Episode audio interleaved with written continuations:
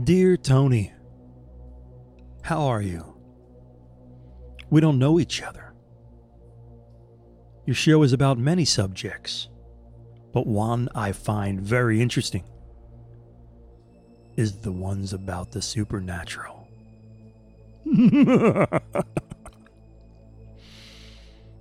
so, can you do some ghost stories? I like them. Yours truly. Yours truly. I guess that's her name. Yours truly. We can do that.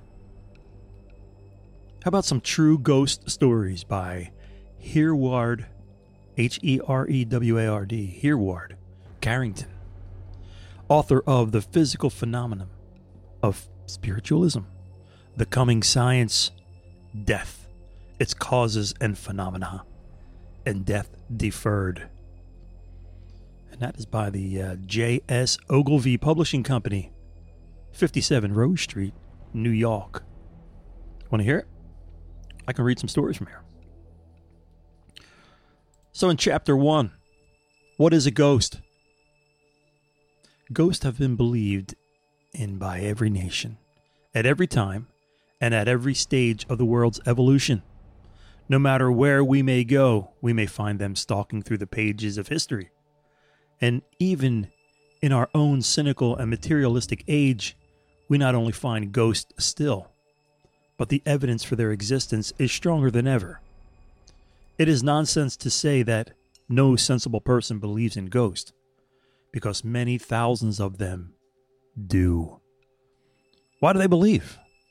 Why would they believe if they had no cause to do so? The terror in the dark, which we have all had more or less, from which every child suffers, how intensely.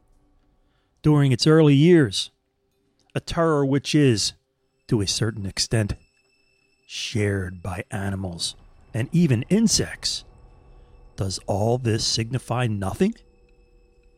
Those who have looked into this question thoroughly believe that there is, in every truth, a terrible reality, justifying this instinctive fear that evil and horrible things lurk about us in the still, weird hours of the night. That there are truly powers and principalities which we often toy without knowing or realizing the frightful dangers which result from this tampering with the unseen world. Yes, there is a true tyranny of the dark. Phenomena and ghostly manifestations take place in darkness, which would never occur in light, and which cease when a light is struck. All ghostly phenomena are associated with darkness and the wee small hours of the night. All this is exemplified in the following interesting narrative, which I may entitle The Terror. How about that? So I'm going to read some of these things, some of these stories periodically. You want to get some stories here? We got them. And I also encourage you, if you got a good ghost story, get in touch with me. I'm always up for a good ghost story. Uh, my buddy Jim from uh, WDCR 640 AM in Marple. I know we talked a long time ago about a very interesting story that you told me. Would you like to come on the air and share that? I'll get in touch with you, buddy. So we will read The Terror of the Dark. Maybe you should uh, be listening to this in the wee hours of the morning when there is no light the weird hours of night, that there are truly powers and principalities, which we often toy. All right, here we go. Terror in the dark. All my life I have been afraid of the dark, said an acquaintance to me the other day when we were discussing physical matters. I know that is childish, he continued, and I ought to have outgrown it years ago. But as a matter of fact, I haven't. After all, isn't there some reason for the fears that we all feel, more or less at the time? Doesn't the Bible speak of the terrors of the dark? And are not all animals and even insects afraid of the dark? So much so that you cannot induce them to enter dark places, even if they can help it? Light not only enables you to see what is around you, but it acts in a certain positive manner over the powers of darkness. whatever they are, and prevents their operation. All spirit mediums will tell you that materialization and manifestations of that character cannot take place in the light. It prevents their occurrence. So, after all, as I said, isn't there some reasonable ground for one's fear at such times? I said nothing, but gazed into the fire. After all, were not his arguments somewhat impressive? But, continued my friend, it is not altogether because of these speculative reasons that I fear the dark. It is because of a terrible experience I once had, and which has left me terror struck ever since.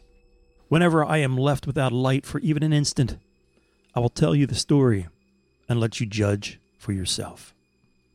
It was several years ago in an old house we rented at the time, and from which we removed soon after the event I am about to relate. I was afraid of the dark even then, and always left a nightlight burning on the side of my bed when I went to sleep.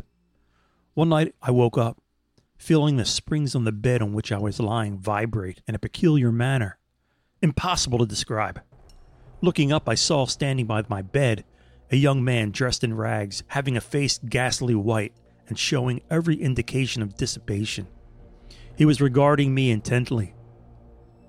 I shall never forget the shock I received on beholding that figure not only because of the unexpected appearance, but because of the fact that I could perceive the opposite wall and furniture through the body.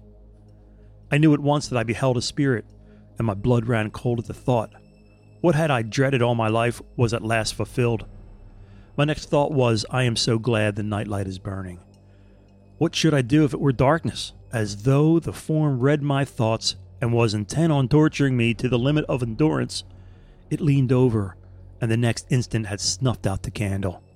The phantom and I were alone in the black darkness. Words cannot describe my feelings at that instant.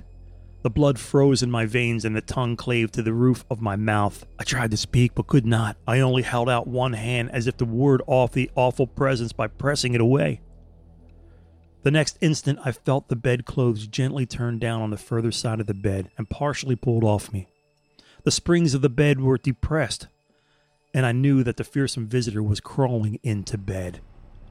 It would lie down by my side, perhaps touch me. Perhaps. Who could tell? The agony of my mind I experienced in those few moments I shall never forget. My only wonder is that my reason did not give way. Then a curious thing happened. Even in the state of mind I was in then, I could perceive that the bed was gradually rising up again to its normal position. The weight upon it was growing less and less. Finally, it was again level, and I felt the bedclothes carefully replaced over me. The phantom had withdrawn.